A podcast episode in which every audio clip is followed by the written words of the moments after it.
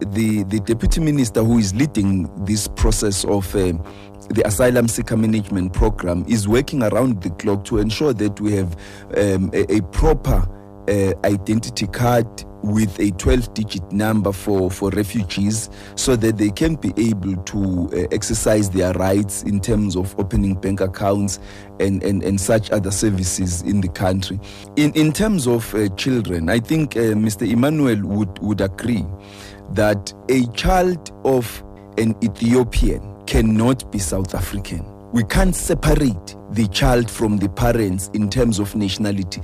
Every child adopts the nationality of the parents. South African law says you cannot declare a child South African when the parents are not South African, except if one of the parents is South African. If we say this child, because they were born in South Africa, they said they, they must become South African it would mean that anybody, and, and, and let me just be a bit crude about this, it would mean that pregnant mothers from elsewhere would then come to South Africa to deliver their children in South Africa so that we then assume responsibility for their children. Once Mr. Emmanuel has applied for permanent residence and even naturalization afterwards, only then would their children also qualify for South African citizenship.